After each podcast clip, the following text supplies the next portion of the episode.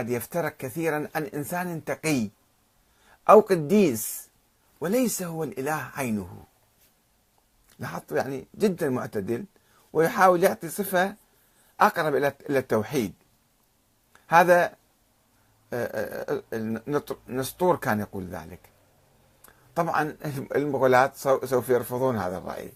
وأدى ذلك الاختلاف في تعريف المسيح إلى انشقاق الكنيسة المسيحية إلى فرقتين مغالية ومعتدلة. فرقة مغالية وفرقة معتدلة. الأولى المغالية كنيسة روما بزعامة بابا روما وبابا الإسكندرية كيرلس وأورشليم وأفريقيا وآسيا الصغرى. ذولا تيار وخط معين. الثانية كنيسة أنطاكيا التي انحازت إلى نسطور. ونتيجة لهذه الخلافات قرر الإمبراطور ثيودوسيوس ثيودوسيوس الثاني اللي توفى سنة 450 عقد مجمع مسكوني آخر في مدينة أفسس يوم عيد العنصرة عام 434 وأمر بإرسال الدعوة لجميع أساقفة المسكونة العالم يعني المسكون يسمون مجمع مسكوني مجمع عالمي يعني. في ذلك الوقت لحضور ذلك المجمع بمن فيهم إسقف الإسكندرية كيرلس اللي توفى سنة 444 ميلادية. وحضر المجمع حوالي 200 إسقف من الفريق المخالف لنسطور وصدر الحكم ضده حيث اتهموه بالنفاق ونشر عقائد لا توافق الإيمان الصحيح بين قوسين. سموا إيمانهم إيمان صحيح وهذا إيمانه غير صحيح هذا منافق. وقرروا باسم يسوع المسيح الذي جدف عليه يعني صار ناس يعني يهرطقون ويكذبون عليه قرروا فصل نسطور من الإسقفية ومن كل شركة كهنوتية من كل عمل كهنوتي يعني. وحرمانه وأطلقوا عليه لقب يهوذا الثاني أو الجديد كناية عن يهوذا الذي غدر بيسوع.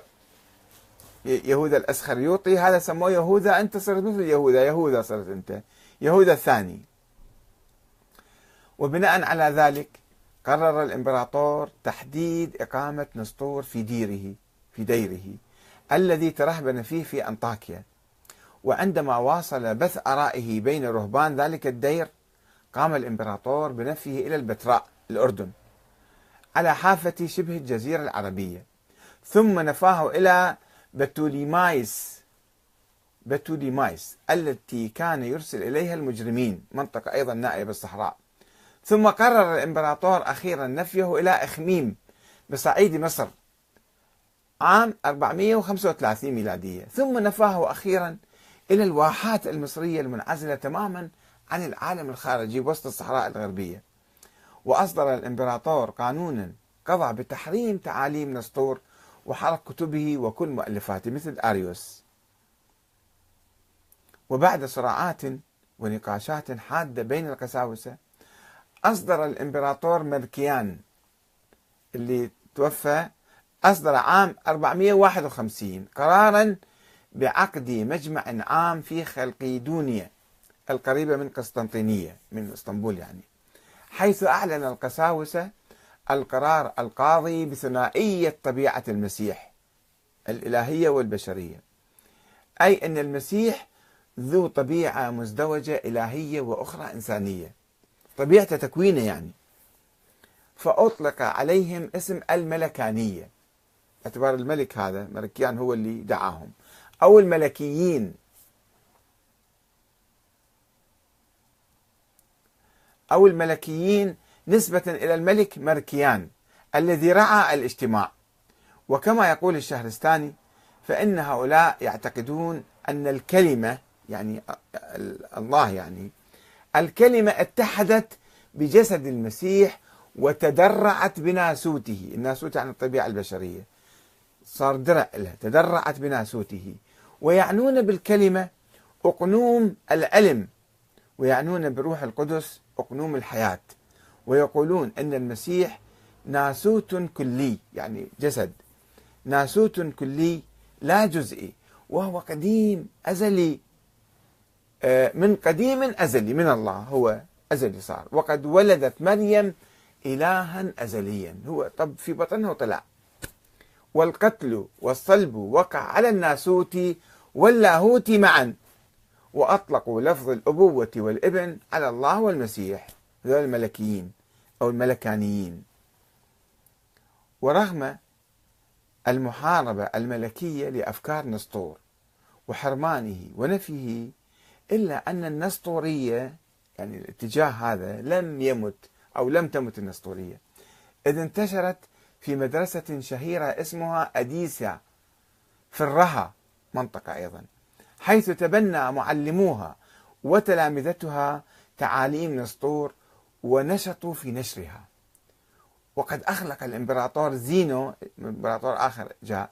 هذه المدرسة اللاهوتية المشهورة في سنة 489 فهرب تلامذتها إلى مدينة نصيبين شمال شرق سوريا. ومعهم بعض الكهنة. وهناك شيدوا لهم مقرا وعينوا رئيسا عليهم أطلقوا عليه لقب كاثوليكوس. بالعربي يتلفظ جاثليق. كاثوليكوس. يعني جاثليق سموه جاثليق هذا الرئيس مالهم. ونال النساطرة دول الفرقة اللي معتدلة نال النساطرة مساندة ملك الفرس لأنهم كانوا من المغضوب عليهم من أباطرة بيزنطة. فانتشرت مدارسهم وإرسالياتهم انتشارا سريعا في بلاد الفرس ووصل تبشيرهم إلى الهند وامتدوا حتى الصين. امتدت الكنيسة النسطورية في نشاطها شرقا إلى أن صارت في القرنين الحادي عشر والثاني عشر الميلاديين أكبر أكبر كنيسة مسيحية في العالم. وتمتع النساطرة بحماية الخلفاء العباسيين. واتخذ رئيسهم الروحي البطريرك أو الجاثليق من بغداد مقرا له. وكان يخضع لرياسته 25 مطرانا. ذول النساطرة هم الفرقة المعتدلة جدا في المسيحيين. وأصبحوا أيام العباسيين أكبر